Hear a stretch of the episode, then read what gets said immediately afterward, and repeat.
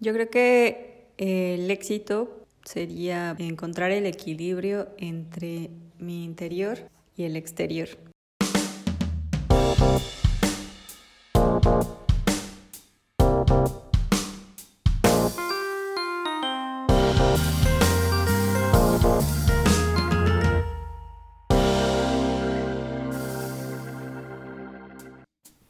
Hola amigos y amantes de la gráfica, bienvenidos al episodio número cincuenta y siete.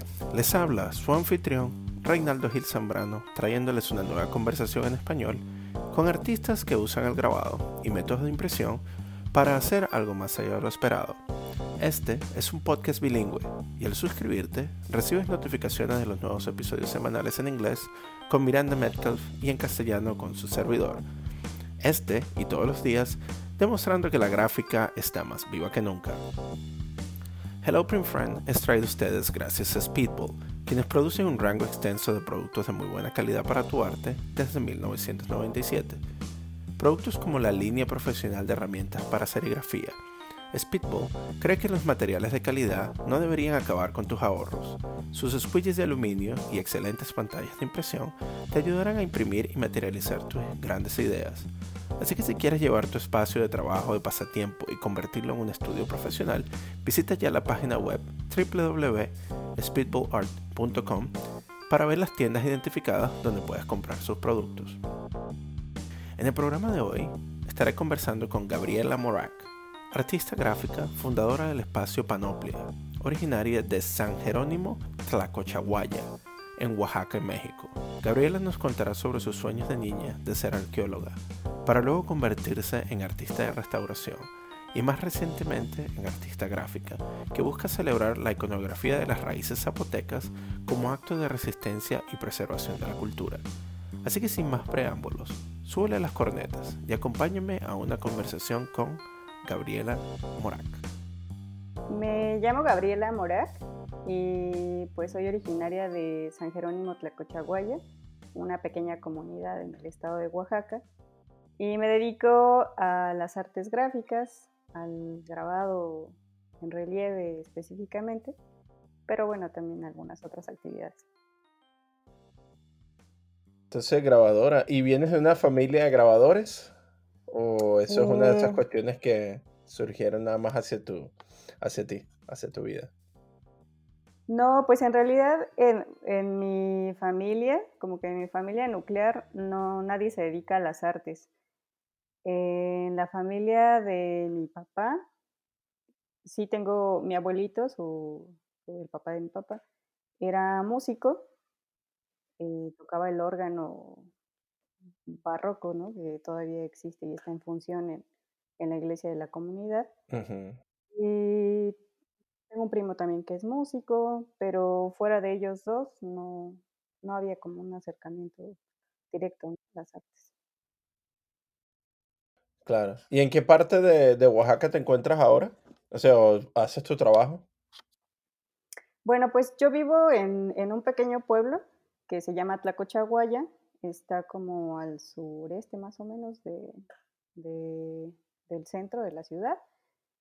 Y pues la mayor parte de mi trabajo lo realizo aquí en la casa, pero también tengo un espacio que en la actualidad eh, comparto con Ángela Vila en el centro de la ciudad, donde pues es más bien un espacio de exhibición.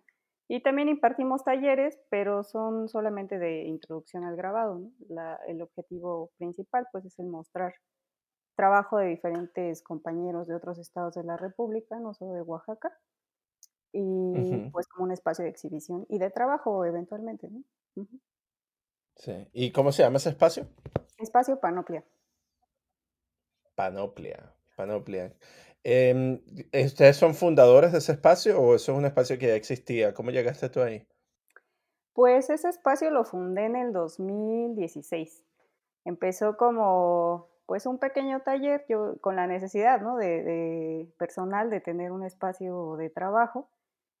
Eh, renté un pequeño local aquí en el centro de la comunidad, en Tlacochahuaya, y eh, pues bueno, me estuve comprando una prensa por, por un tiempo, y cuando finalmente estuvo lista, pues necesitaba un espacio, ¿no? Para colocar. Entonces, pues fue así como surgió, como un espacio de trabajo personal, pero después de un tiempo eh, surgieron como otras necesidades también, ¿no? Y eh, era un espacio que estaba, pues, en, que, que, que tenía una salida hacia la calle principal, cerca de la iglesia y de esta zona como un poquito más turística del lugar. Entonces yo decidí abrir este espacio eh, con la idea también de implementar algunos talleres, sobre todo para los niños de la comunidad, porque aquí en la comunidad no hay un espacio cultural. En teoría hay una casa de cultura, pero realmente solo es como la pinta en, en, un, en un edificio, ¿no? Pero no hay ninguna actividad. Y pues fue así como, como surgió. ¿Por qué, ¿Por qué será que...? Pues, tú sabes, hemos tenido la oportunidad de hablar con muchos artistas, ¿no? Que gracias a la necesidad de tener un espacio abren estos, estos talleres, pero luego los abren hacia la, hacia la comunidad. ¿Por qué crees que ocurre eso y no solamente es un espacio para el disfrute individual tuyo? No, o sea, al menos en mi caso creo que, que sí había una necesidad eh, primordial de, de compartir esto de las artes, ¿no? Y, y de que también... Pues como tenía una ventana grande que siempre estaba abierta, la gente que pasaba sentía mucha curiosidad, ¿no? Por ver lo que se hacía allá adentro. Y sobre todo los niños. Entonces, eh, yo creo que, que al menos en, en, eh, de manera personal, la enseñanza de las artes hacia los niños debería ser algo fundamental, ¿no? En mi caso, pues bueno, como niña creo que, que eso nunca sucedió, ¿no? Porque en una comunidad es más difícil, ¿no? Creo que eso se, se, es más viable o se realiza más en la ciudad, donde hay un mayor acercamiento, pero en las comunidades no es como algo que forme parte, ¿no? de, de la educación de, de, de los niños, de, de la infancia, ¿no? Y pues más bien fue por eso que, que decidí como abrir este espacio, Eh, específicamente para dar talleres a los niños, ¿no? No tanto como a los adultos, porque creo que también a mí me cuesta un poco más de trabajo, ¿no? Como esta interacción, pero con los niños siempre es mucho más fácil, ¿no? Y pues, pues la interacción yo creo que es eh, necesaria, ¿no? Es, es, es muy importante, entonces pues los talleres al final siempre terminan abriendo como este espacio personal al público porque, porque es algo que se requiere, ¿no? Porque las conversaciones y demás pues son cosas que retroalimentan eh, nuestro trabajo y nuestra persona también. Por supuesto, sí, esas interacciones humanas, ¿no? Y bueno, y viendo, yéndonos un poco hacia el nombre del, del taller, Panoplia, ¿verdad? Que se define como armadura, una armadura completa, ¿no? Con todas sus fechas. Su, su, sus utensilios. ¿Cómo, cómo llegaste tú a ese nombre? ¿Qué crees tú que, que significado tiene y por qué lo bautizaste así? Pues eso fue muy chistoso, porque si tú lo piensas así como un taller de grabado, realmente no tiene mucho sentido, o puede que no tenga mucho sentido, ¿no? Eh, pero pues fue una palabra que... que en algún momento leyendo algo entró en mi cabeza y ya de ahí ya no, no dejé como de pensarla, pero también el, el significado que, que tiene, ¿no? Y que se utiliza sobre todo en la heráldica como para la conformación de, de, un, de un escudo, ¿no? Entonces todos los elementos y cada uno de estos que parecen inconexos, ¿no? Tienen un sentido si están juntos y le dan eh, una identidad a quien es dueño de, de este escudo, ¿no? Entonces, el taller, pues no empezó precisamente como un taller de grabado, sino como un taller de múltiples cosas, ¿no? Entonces, en, esta, en este afán de mantener el espacio económicamente, quiero decir, pues había que buscar diferentes eh, opciones y posibilidades para generar también ingresos y poder mantenerlo, ¿no? Abierto. Entonces, pues en esta labor eh, se fueron desarrollando varios talleres, como, no sé, talleres de tejido de macramé, ¿no? Este, de germinación de semillas, de pintura, de ajedrez, de, temas de encuadernación, eh, por ahí también uno de serigrafía y hasta un taller de zumba, ¿no? Para hacer ejercicio. Entonces, eran cosas que, que eran como muy, claro. muy distintas. Bueno, algunas, ¿no? Algunas sí tenían relación, pero otras eran como muy, muy diferentes, como el, el de zumba, por ejemplo, ¿no? Pero bueno, uh-huh. también el ejercicio contribuye, pues, a la armonía del cuerpo, ¿no? Entonces, pues, toda esta... como este rollo muy inconexo, ¿no? De, de estos talleres, al final conformaban este lugar, ¿no? Y fue por eso que se quedó como con el nombre de Panoplia. Claro. Uh-huh. No, tiene sentido, sí, claro. Y todos esos elementos vienen y se forman, se forman parte de este, de este escudo, ¿no? Por decirlo de alguna manera, que sería sí. el taller. Uh-huh. Pero qué lindo, ¿no? Que tienes la oportunidad de... de de compartir este espacio con la mo- comunidad. ¿Y todos estos diferentes talleres los das tú sola o tienes otras personas que te ayudan? No, bueno, en la actualidad este taller así ya no existe, ¿no? Ese fue como el inicio y en, el, en la comunidad estuve como un año y medio. Y pues bueno, por cuestiones económicas también ya no se pudo como solventar, así que tuve que buscar otras estrategias y cambiarme a otro lugar, ¿no? Pero en todos estos talleres, pues, no, no los daba yo sola, ¿no? O sea, yo daba como los de pintura, de dibujo, este, el de grabado. Pero ya en, en los otros, pues, me ayudaban amigos, ¿no? Y, y mis hermanas también. Entonces, eh, pues, todos como que participaban, ¿no? En la comunidad. Algunas personas que tenían conocimiento, como el maestro de zapoteco también. Eh, mi hermana con el ajedrez, mi otra hermana con el macramé, algún amigo con alebrijes, con la serigrafía y demás, ¿no? Entonces así fue como, como empezaron a surgir estos talleres, pero no solamente los daba yo. Uh-huh. ¿Y qué son, qué son los macramé? Disculpa la ignorancia. El, el macramé es un tejido que se realiza con... Creo que lo normal es hacerlo con hilo encerado, es como a partir mm, claro, de nuditos sí. y de ir uniendo varias, eh, ¿cómo se llaman estas? Pues vaya, varios hilos se van formando uh-huh. figuras, ¿no? En, en relieve. Uh-huh. Ya sí. son tejidos Ay. como geométricos. Uh-huh. Y ya sí. Oh. No, qué lindo. Pero acá, de una familia que no tenía artistas. ¿Cómo llegó Gabriela a adentrarse dentro de ese mundo? ¿Qué rol tuvo el arte en tu infancia? Pues en mi infancia, así directamente, yo creo que, o no recuerdo que haya tenido como algún, alguna incidencia directa. Quizá, pues a partir de la observación, pero pues realmente cuando uno es niño se dedica a ser niño, ¿no? A disfrutar eh, del juego, de, de la interacción con los vecinitos, ¿no? De correr, de, de, de hacer travesuras. Pero, pues en mi formación, yo creo que hasta la primaria o el jardín de niños, ¿no? Que es como cuando las maestras ahí te ponen a dibujar, ¿no? Como que ya es parte de una formación académica, pero como un recurso, ¿no? No como meramente una disciplina. Y luego de que fuiste la... Um, empezaste ese camino en, de lo que sería la carrera académica, ¿no? Empezaste a adentrarte dentro de lo que sería el arte. Este, ¿fuiste a la universidad? ¿Tuviste estudios superiores en, en arte? ¿O, o cómo ha sido tu trayectoria desde, desde esas primeras instancias hacia lo que sería tu trabajo profesional ahora? Eh... Pues esa es otra cosa también muy curiosa, porque las artes nunca me habían llamado la atención como para estudiar, ¿no? Eh, la formación que tuve desde la secundaria hasta el bachillerato siempre estuvo más inclinada como hacia las ciencias y las matemáticas, ¿no? Me gustaba mucho como la biología, la química, la física, ¿no? Y las matemáticas. Entonces...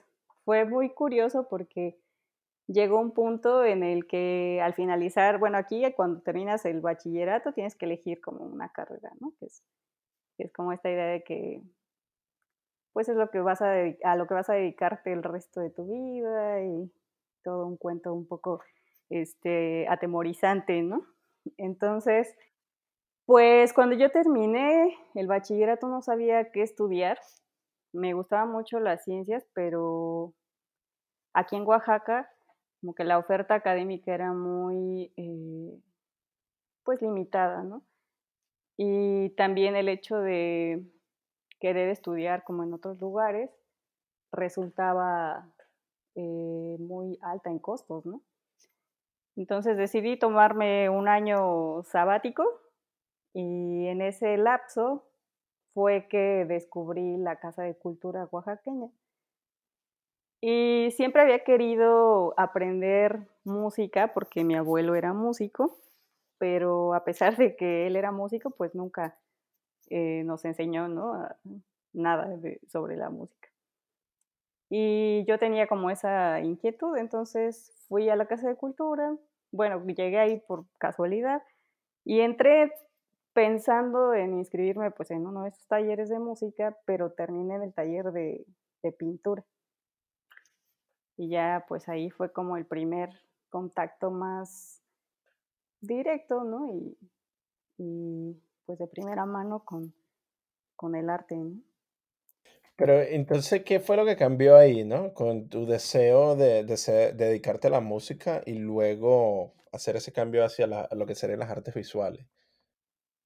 Sí, pues eh, me di un recorrido por, por el lugar.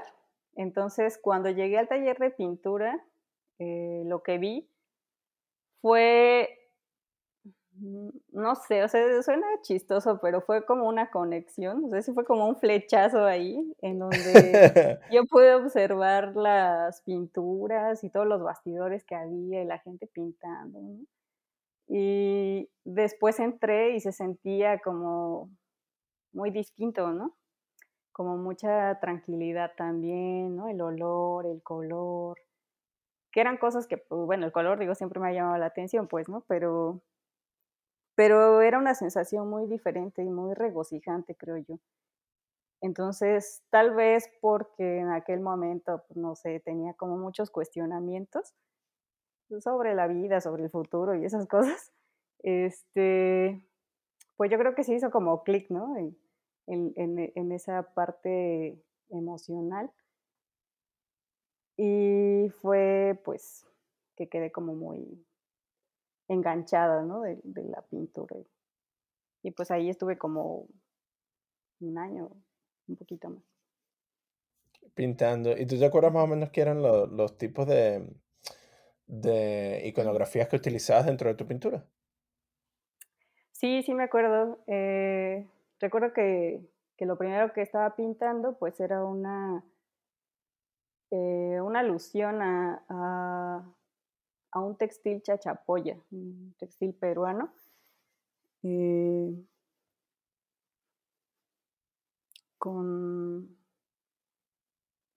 No me acuerdo ya muy bien del significado, pero sí era un, un símbolo, ¿no? Un símbolo de la cultura chachapoya. Porque también otra cosa que, que siempre me ha gustado y con lo que he sentido mucha fascinación es con la arqueología, de eso sí eh. recuerdo, ¿no? Que, que antes de querer estudiar biología incluso había como, como pensado, ¿no? En mi, en mi este, imaginación, pues dedicarme como a la, a la arqueología, ¿no? Y, y llevarlo pues a una práctica más profesional, pero pues bueno, el tiempo fue cambiando y cambiaron muchas cosas. Claro. Por supuesto, sí, pero eso, eso de la arqueología es interesante que lo dices, que lo digas, porque viendo tu trabajo se ven muchísimo estos eh, monumentos, por decirlo de alguna manera. La mayoría de tus diseños tienen un, una solidez así parecida a una escultura o a un monumento o un tótem eh, en, en las impresiones, ¿no? Y casi todos son como simétricas y altas también, que también parecieran como, remine- eh, como pedazos de, de, de historia arqueológica de una, de una sociedad, ¿no? Que, de una cultura que, que, que tú nos estás demostrando poco a poco con cada una de las piezas. Sí, pues mi trabajo ha ido, o la temática ha ido evolucionando, ¿no? Eh, pero en la actualidad eh, tienes razón. sí me enfoco más a retomar imágenes y reinterpretarlas, ¿no? A partir de, de las culturas del Anáhuac, ¿no? Uh-huh. Uh-huh. Claro. Y entonces estuviste pintando por un año y medio, ¿no? Cuando estuviste en esa, en esa, en ese lugar. ¿Cómo haces tú o dónde empezaste tú a, a, a entrarte dentro del grabado? ¿Cómo llegaste tú al grabado? Sí, después de la, de la Casa de Cultura, eh, pues yo me enteré que había una universidad. Aquí en Oaxaca en ese momento no había eh, licenciatura en artes. Estaba la, eh, ¿cómo le llaman? Es como una especie de, de taller nada más, pero instructoría, la instructoría en, en artes.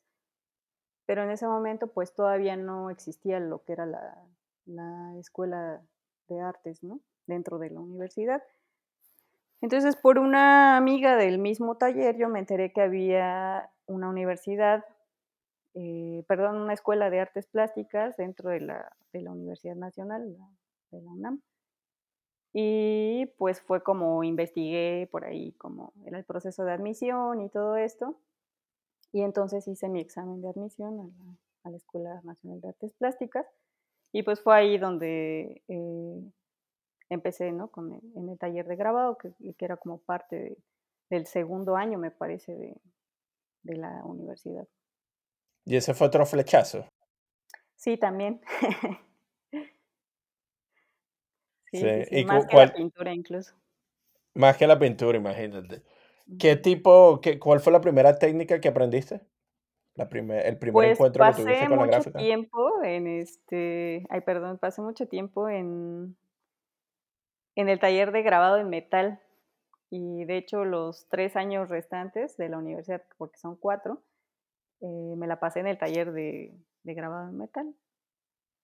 Sí, fue como la, la primera y la única que, que trabajé dentro de la de la universidad. Claro. ¿Y cuando estabas trabajando en metal hacías más que todo trabajo en mesotinta o, o era eh, grabado en hueco?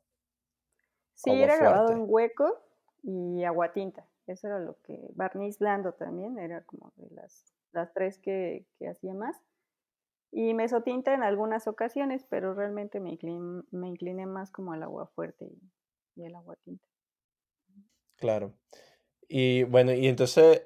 ¿Ahí fue cuando abriste tu taller, luego de que te graduaste de la, de la universidad? ¿O cómo fue, cómo fue ese, ese...? Échanos ese cuento, ¿no? De cómo fue de la, de la academia hacia ya abrir el taller que, con el que interactúas con la comunidad. Pues eso, eso es, eh, yo creo que algo que le ha de pasar a, a muchos compañeros, ¿no? Que en la universidad o en la escuela, pues uno ya visualiza que, que, que saliendo... pues se, se, vas a ser artista, ¿no? O grabador o pintor, pero la realidad es que pues en la universidad nadie nos enseñó a vivir del arte, ¿no? Y yo salí en el año dos mil nueve y te estaba comentando que el taller lo abrí hasta el dos mil dieciséis, ¿no? Wow, entonces, entonces hay este un lapso... espacio grande, ajá, exacto. Ajá. Sí, sí, hay un espacio bastante... amplio, en el que, pues bueno, tú sales y dices, bueno, ¿y ahora qué hago, no? Ya, ya tengo mi título, pero ¿qué sigue, no? Y pues uh-huh. bueno, se enfrenta uno con una serie de cosas, ¿no? Que son parte de, de la realidad y también es parte del arte, en, el, en las que hay que, pues bueno, ingeniárselas y pensar, ¿no? Que, de qué manera puedes tú... Eh, vivir de ello, ¿no? Y pues no empecé, no salí de la universidad y empecé a vivir de mi trabajo, ¿no? Empecé, eh, fue una coincidencia ahí, en que en ese momento estaban trabajando en un proyecto de restauración aquí en la iglesia de la comunidad, de la pintura mural. La, la, la iglesia de Tlacochahuaya es muy conocida por la particularidad que tiene en su decoración, ¿no? Es una iglesia que está pintada y es muy colorida, que es otra cosa también muy rara y es, es de hecho única en su tipo.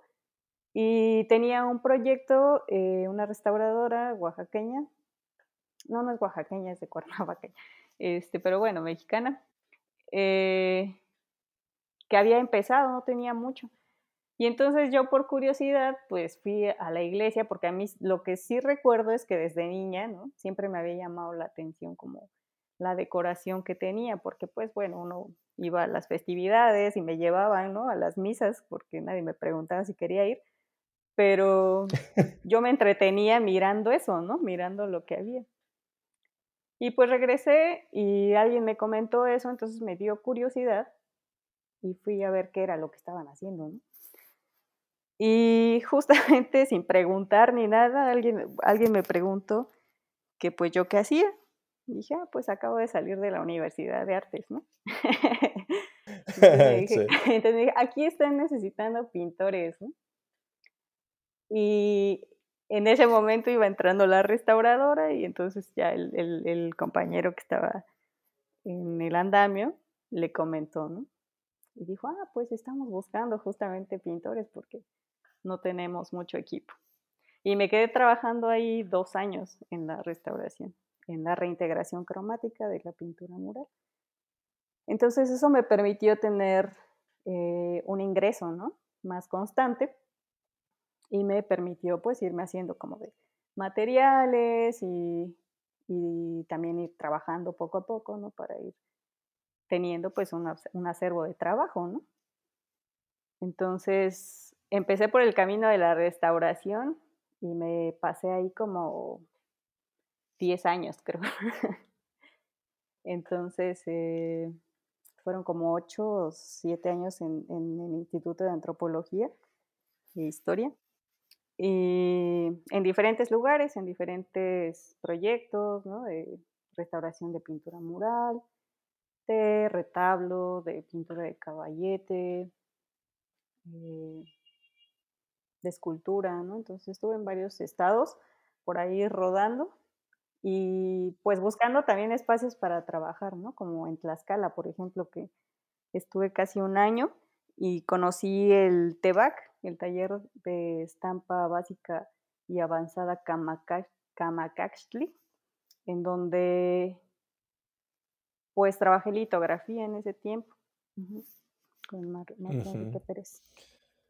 Eh, qué lindo. Y, y bueno, como tú dices, de, por curiosidad, eh, ¿cómo se dice? Por casualidad, ¿no? Pero hay gente que dice que las casualidades no existen, que eso te tocaba. Pero cuéntanos, aparte de la iglesia, eh, que hiciste tu primer trabajo, ¿qué otros tipos de, de, de lugares emblemáticos tu, eh, tuviste la oportunidad de trabajar durante tu carrera de, de restauradora? Pues estuve en el, en el después del, de aquí de Tlacochahuaya, estuve aquí en Oaxaca también, en, muy cerca, como a media hora, en la iglesia de la comunidad de Tlacolula, en la Capilla de los Mártires. Eh, estuve allí también como siete meses, más o menos, casi siempre era eso lo que duraban los proyectos en el, en el I N A, ¿no? Para no hacer antigüedad. Entonces, eh, porque pues bueno, es una estrategia también. Y en este lugar estuve también en, ¿qué otro lugar? En otra comunidad en Oaxaca que se llama San Bartolo Yautepec, muy lejana, ¿no? Y, y como una especie de retiro espiritual, porque en ese tiempo no había ni internet, ni, ni teléfono, ¿no? No, no había Facebook ni nada de estas ondas, entonces pues era otro tipo de dinámica, ¿no? Y estuvo muy bonito, en realidad. Eh, en Teotitlán del Valle, estuve también en Puebla, en Huaquechula, en Tlaxcala, en el centro, en el Museo Regional, y en... Ay, se me olvidó. En este... No, tranquila, no te preocupes. Es que es una, es un, una comunidad en Chihuahua, que Santa María de Cuevas se llama. Santa es María una de Cuevas, iglesia okay. jesuita. Uh-huh. Uh-huh. Y ya en algunos otros proyectos particulares en el estado de Oaxaca también. Por ahí. ¿Y durante ese tiempo estás dedicándote cien por ciento a eso, a la restauración, o estabas haciendo uno que otro proyectico personal entre pintura y grabado? Pues eh, la mayor parte de tiempo sí la destinaba a la restauración porque pues tenía que cumplir un horario, entonces entraba a las ocho de la mañana y salía a las cinco o seis de la tarde dependiendo del proyecto, Y pues ya el tiempo libre o los fines de semana era como el tiempo, o en las tardes, ¿no? Ajá.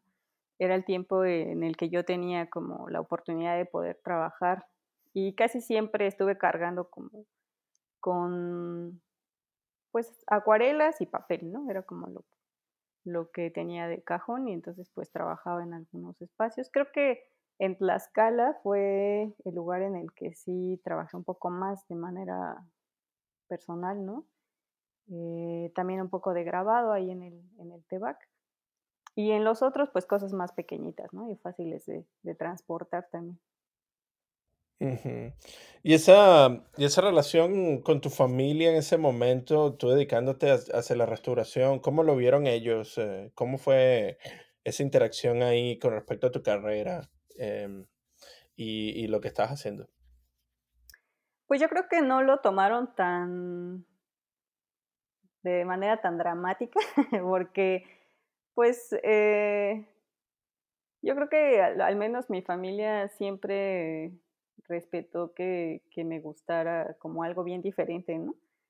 Porque este, esta onda de que casi siempre en las familias, y es algo que he escuchado de manera muy común, eh, pues el prejuicio, ¿no? De que, las, de, de que dedicarte a las artes, pues bueno, no.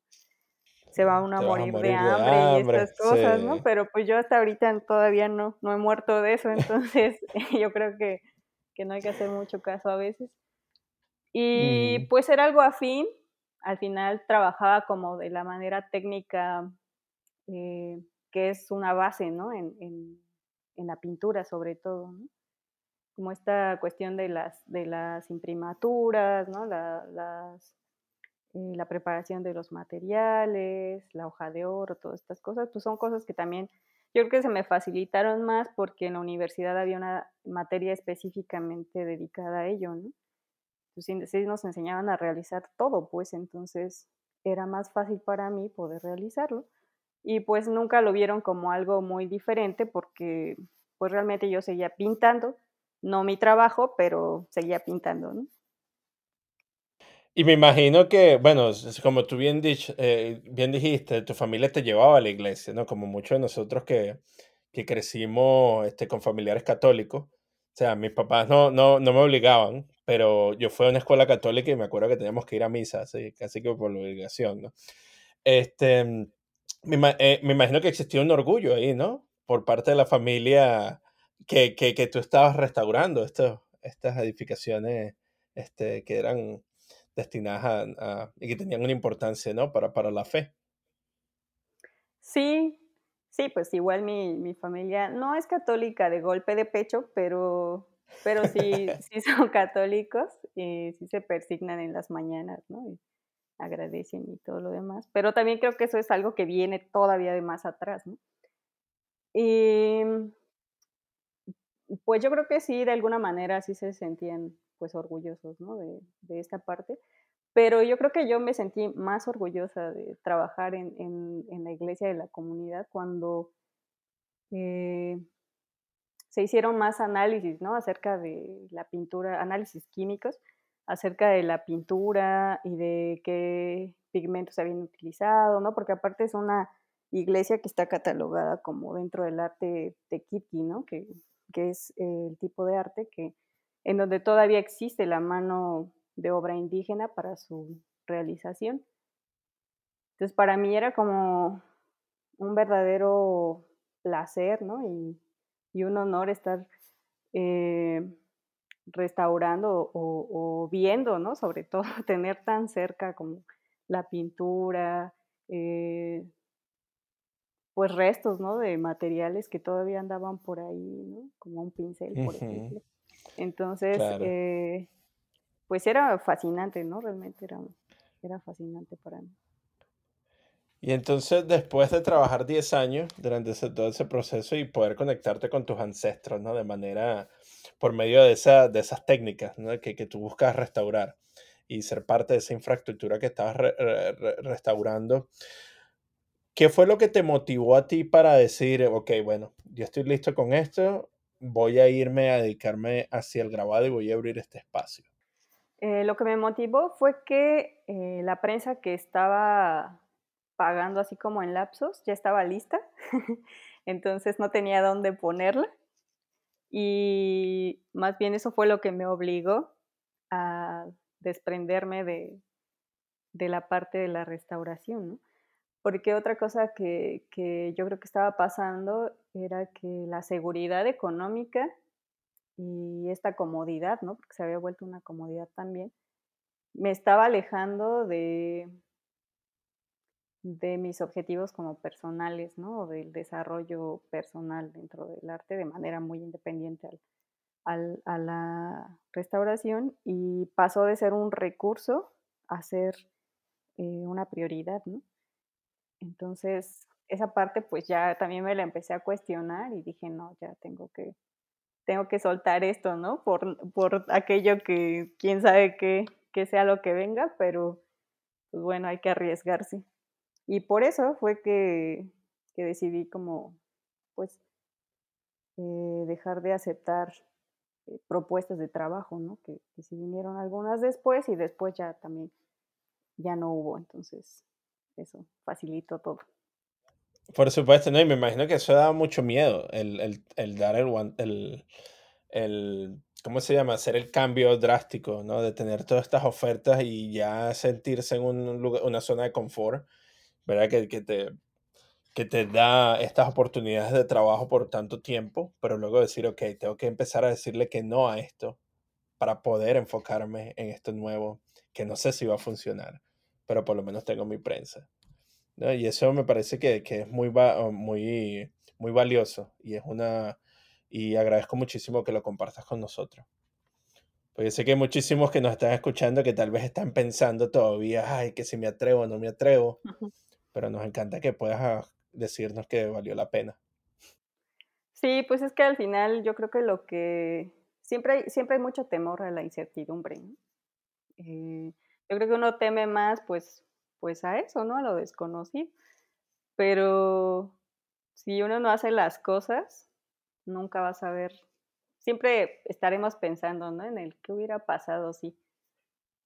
Al final, pues, eh, yo creo que también el, la parte esta del fracaso, ¿no? Que es como tan eh, temido. Realmente, pues, no existe, ¿no? O sea, al final todas son experiencias que, con, que contribuyen a uno como persona, que nos ayudan a crecer, ¿no? Que nos ayudan a ver también nuestros errores, a mejorar, ¿no? En el aspecto personal y en cualquier otro aspecto. Y, y pues, bueno, el tiempo de cualquier forma corre, lo hagamos o no. De todos modos, de todos modos, envejecemos. Uh-huh. Así es, así es. No, buenísimo. Entonces, ¿qué significa para Gabriela el, el éxito? ¿Cómo lo defines tú? Uy, esa es una, ese es un cuestionamiento que yo creo que justo ahorita, este, sí es algo que anda ahí como mucho en mi mente. Um, pero también a raíz de muchas cosas, yo creo que que el mayor éxito que uno puede tener, pues es la tranquilidad, ¿no? Porque es muy difícil conseguirla. Encontrar como un equilibrio también, ¿no? Entre un equilibrio, pues un equilibrio interior, yo creo que eso es una de las cosas más difíciles y a las que muy poca gente aspiramos, ¿no? De repente. Vivimos como en un mundo de, de muchas ideas, ¿no? En donde el éxito se nos ha enseñado a verlo de una manera material, ¿no? Siempre fuera de nosotros. Vivimos también en un mundo pues consumista, ¿no? Que es justo también lo que, lo que nos está llevando como, como especie a, a la extinción, ¿no? Porque pues para allá vamos, ¿no? Y, ajá, y, y pues eso, ¿no? El éxito casi siempre ha estado valorado como algo que está afuera, ¿no? A tener, al la, a la acumular, a, pues estas cosas. Y pues últimamente he reflexionado de manera pues muy personal sobre esto, con eh, con la memoria, ¿no? Haciendo memoria de la gente que, que ha estado detrás de mí, de, de mis abuelos sobre todo, ¿no? Mis abuelos maternos son como, como mi mayor ejemplo y, y también, ¿no? Ha sido como un cuestionamiento acerca de irme incluso más allá, ¿no? Sobre la, la cultura anahuaca, ¿no? Sobre la civilización anahuaca con sus diferentes culturas, ¿no? Y equipararla con el estilo de vida tal vez que tenían mis abuelitos, pero más que el estilo de vida era como la ideología, ¿no? Y la empatía sobre todo que, pues, que vivían ellos, ¿no? Entonces, uh-huh. sí es como una... Es como una cosa ahí muy extraña porque todavía eh, está esta parte, ¿no? De la mente que, que desea como este éxito que se nos ha sembrado, ¿no? En, en este mundo en el que vivimos ahora. Pero también está la otra parte en la que el éxito para mí podría ser tener tiempo libre, ¿no? Y tener eh, la posibilidad de... pues de tener lo necesario para, para no preocuparme y poder disfrutar de ese tiempo, ¿no? Pero parece que las preocupaciones siempre van a estar ahí, ¿no? O sea, hay algo que, sí, que siempre. siempre va a molestar, pero... Uh-huh.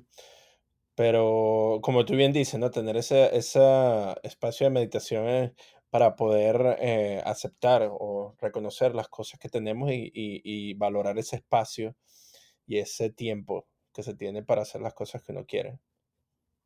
Sí, también esta parte de, del éxito profesional, ¿no? Que es como algo que, que resuena mucho también. Y sobre todo, en mi caso, ¿no? Que, que, que como mujer yo creo que también es más complejo eh, participar en, estas, en estos círculos, ¿no? De, de gráfica o, o de arte en sí. Eh, La idea de, de éxito también pues resuena mucho, ¿no? Y, y es algo que, que es importante. Yo creo que pues me he enfocado también como en, en trabajar, ¿no? Y en tener una constancia en ese sentido. Pero al final también creo que el éxito incluso a veces ni depende de nosotros, ¿no? Depende de muchos factores también externos. Entonces, este, pues no sé, sería meterme ya como en otros temas, pero dejémoslo así. No, bueno, agradecidos, agradecidos por, por esa, esos comentarios. Y bueno, aprovechamos también esta oportunidad para invitarte a que nos cuentes dónde podemos ver tu trabajo y qué estás cocinando para el futuro. Eh, pues bueno, eh, mi trabajo lo pueden seguir en mi Instagram sobre todo, que es donde publico más... más cosas. Uh-huh. Y pues bueno, el, para el futuro no sé, pero ahorita en, en el presente sigo como en este proceso de, de reflexión, ¿no? De, de tratar de, de encontrar como esta parte de identidad a partir de, de mis ancestros, de, de las culturas ancestrales, de la ideología uh-huh. que se tenía, ¿no? Eh, de la idea de de estas figuras filosóficas que reinterpreto todo el tiempo, ¿no? No, y eso me encanta que, que lo digas porque viendo tu trabajo, ah, por cierto, el Instagram es Morac, con C, Morac Gabriela, para que, para que la sigan ahí y puedan ver este, al, su trabajo más reciente en relieve. Lo que quería ver es también la, la, el uso del lenguaje o la iconografía mágica que tienes en tus piezas, ¿no? Que se ven que son como estudios antropológicos. De, de, estas, de estas figuras que, que pare, tienen formas así como de dioses, ¿no? Que, que buscan un... Eh, eh, que son parte de esas composiciones que tú creas. Y me encanta ver que, que tu, uh, tu fascinación hacia la antro- antropología, eh, lo que tú querías hacer con restauración, se ve dentro de tu trabajo como un proceso de restauración de la cultura también. Y de reconocimiento de la cultura. Sí, de alguna manera también es eso, ¿no? Uh-huh. Y pues esta parte de arqueología que siempre me gustó y que nunca, yo creo que nunca he dejado, Me gusta mucho leer sobre todo, ¿no?, sobre la cosmovisión zapoteca, porque yo soy originaria de una comunidad zapoteca y hablo hasta cierto porcentaje zapoteco todavía. Eh, entonces me gusta eh, informarme también, ¿no? Y cada una de estas imágenes son, son historias. Y todos nosotros que nos dedicamos a esto, pues reinterpretamos el mundo y lo, lo plasmamos a través de historias en imágenes, ¿no? Y pues me gusta reinterpretar también eh, las suposiciones de, de los arqueólogos sobre cada una de estas vasijitas y demás que se, que se van encontrando, ¿no? Y abordarlas más bien hacia la definición o la, la, el sentido que les da, por ejemplo, el maestro Guillermo Marín, ¿no?, que, que las denomina figuras filosóficas más que, más que vasijas efigies como lo hacen los, los arqueólogos, porque representan eso justamente, ¿no? Toda una filosofía que nosotros no sabemos de qué trataba, ¿no?, que solo suponemos a partir de diferentes cosas, pero que eso es posible realizarlo y que en realidad lo hacemos en cada una de las imágenes que producimos, ¿no?, porque cada una de ellas contiene nuestra propia ideología, nuestra propia filosofía y nuestra emoción también. Oh, me encanta cómo lo pusiste. Y en los títulos que tú utilizas, porque sí noto que existe un dialecto que utilizas para los títulos, ¿no? Para, para, para, para cuando este, creas una pieza. ¿Es ese zapote- eh, zapoteca lo que Ajá. utilizas ahí? Uh-huh. Zapoteco. Ajá. Zapoteco. Zapoteco. Zapoteco. Uh-huh. Y eh, cuando tú haces ese tipo de interpretaciones, ¿verdad? Eh, yo tuve la oportunidad de ver tu trabajo en este eh, hecho a mano en Santa Fe. ¿Qué crees tú que ese impacto tiene dentro eh, el, el hecho de utilizar el, el lenguaje zapoteco eh, y luego comparar, eh, um, complementarlo con el con lenguaje en español, ¿no?, para la traducción? Y luego tener eso en un contexto totalmente distinto que serían los Estados Unidos. ¿Qué crees tú que es tu aporte ahí? Ah, pues yo creo que, a ver, no sé si, si lo aporte, pero lo que sí eh, creo es que, que también utilizar o el intento de este... Eh, es que en realidad, por ejemplo, el zapoteco no tiene una gramática como tal, ¿no? Se escribe, pero es una escritura que cada quien puede escribir como, como crea que se escribe realmente, ¿no? Porque no hay tanta investigación al respecto. Pero es una manera o un acto de resistencia, pienso también, ¿no? El, el de esta necesidad de seguir evidenciando, pues, que, que la cultura antigua sigue viva, ¿no?, a través de, de la memoria histórica. Porque incluso nosotros tal vez no nos demos cuenta de que, de que eso vive en nosotros, ¿no? Pero se manifiesta, o sea, no solamente es una memoria histórica, pues es una memoria genética también, ¿no?, que se representa de manera fenotípica en nuestros rasgos, en nuestro tono de piel, en, en nuestras cosas este, más arraigadas, ¿no? Y que... y que en algún momento, algún evento, sobre todo catastrófico luego, es donde resurge, ¿no? Donde resurge esa parte antigua de, de empatía y de solidaridad y de equilibrio con, con los demás y con el mundo, ¿no? Y para mí, pues, es, es, es recordar, ¿no? Y recordar que también eso es parte de mí, que es parte de mi cultura, y tratar también de, de comunicarlo. Espero que, que sí se entienda al, al resto, ¿no? A quien pueda, a quien pueda verlo, a quien pueda sentirlo, ¿no? Y a quien pueda conectarse con, con estas imágenes, porque pues es como en todo, ¿no? Habrá, habrá personas que realmente entien, en, encuentren una conexión con, con la imagen que están viendo, e incluso sin uh-huh. leer el título, ¿no? O sin entenderlo, porque está en zapoteco, entienden uh-huh. la imagen, ¿no? Y entienden el sentido de, de esto. Y el zapoteco es como muy, es muy metafórico, en realidad. No existe una traducción así literal al, al español, ¿no? Al castellano. Se aproxima lo más que se puede, pero realmente es una idea, y casi siempre es una idea que está ligada a la emoción.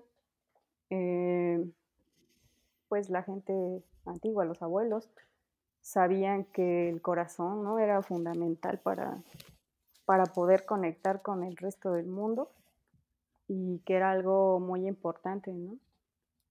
Tan así que, por ejemplo, este, hay una expresión que a mí me, me gusta mucho, que la refleja, que refleja esto bastante, y es que cuando uno tiene sed o quieres beber agua, tú dices "herbislaza" en zapoteco, ¿no? Pero si alguien me dice, ¿qué quiere decir eso, no? Yo digo, bueno, pues tengo sed, ¿no? Pero si realmente yo tradujera al, al español lo que dice así literalmente, el significado es: mi corazón se está secando, entonces por eso necesito beber agua, ¿no?, para que pueda estar en equilibrio. ¿Cómo dirías adiós? Mm, no hay como una forma de despedirse para siempre. Siempre es como hasta mañana, hasta el rato, ¿no? Entonces, por ejemplo, para decir hasta mañana, yo diría aschi. Y la traducción, yo la entiendo porque también eso, ¿no? O sea, yo la, la, eh, las palabras o las frases las pienso, y aunque suene eh, un poco ilógico tal vez, las siento, ¿no? Procuro, procuro sentir para poder entender lo que significan, ¿no? Y si no, pues consulto a mis papás también, que ellos sí lo hablan muy bien. Y entre todos, pues tratamos de encontrarle un sentido, ¿no? No solamente que se quede como en ese, esa aproximación en la traducción al castellano, ¿no? Y el aschi es como, para mí, es como decir, eh, como decir no, nos vemos hasta que salga el sol otra vez, ¿no? O sea, hasta mañana, pues, ¿no? Hasta que Entonces, salga el sol. Pues es, es como muy bonito porque, porque cuando uno empieza como a buscarle esto, ¿no? Como que aflora esa, pues no sé si sea como esa memoria histórica o algo ahí, ¿no?, que resuena, y uno puede entender las cosas de una manera diferente. Sintiendo. Pero si solo lo dejamos uh-huh. así como, ajá, exacto, ¿no? Como sintiendo, que es como, uh-huh. o era algo muy, muy importante, ¿no? Y que yo creo que hasta se refleja en las en las vasijas, ¿no?, efigies o figuras filosóficas, como, como las quieran nombrar, uh-huh. en las posiciones que tienen, ¿no? Muchas vasijas a mí me gustan mucho justo por eso, ¿no?, porque lo relaciono mucho al lenguaje zapoteco y por la posición que tienen. O sea, son vasijitas que casi siempre, no todas, pero muchas eh, tienen las manitas aquí en el pecho, ¿no?, como, como una forma de resguardo de del corazón o de esta parte en donde está, que es muy importante, ¿no? Sí. No, muchísimas gracias por, por darnos esa introducción o por permitirnos compartir contigo un poco más sobre, sobre tu cultura, sobre, tu, sobre ese sentir que, que existe eh, y esa conexión que existe con, con tus ancestros y con nuestros ancestros en Latinoamérica también. Eh, esperamos que Mejor dicho, te deseamos el mayor de los éxitos para que sigas cultivando esa, esa memoria histórica por medio de tus grabados y nosotros poder deleitarnos eh, viéndolos por medio de Instagram si estamos este, en la distancia, pero también si podemos viajar a, a hecho a mano o alguna vez a Oaxaca a tu taller, podamos verlo y sentir de una manera mucho más personal. Muchísimas gracias por tu tiempo, Gabriela. Ese fue Gabriela Morán. No, pues muchas gracias a ti por, por la invitación, por este espacio para poder compartir, ¿no?, y, y que siga generando también el diálogo con, con otros eh, grabadores, con otras grabadoras, ¿no?, y pues poder eh, compartir este espacio para, para conversar un ratito, ¿no?, sobre nosotros y sobre nuestro trabajo. Muchas gracias, Reinaldo. Muchas gracias a ti. Bueno, este ha sido nuestro episodio del día. Acompáñanos la siguiente semana, donde estaremos conversando con otro invitado especial. Este episodio fue escrito y editado por mí, Reinaldo Gil Zambrano. producido por Miranda Metcalf y música de Joshua Weber. Mil gracias y hasta la próxima.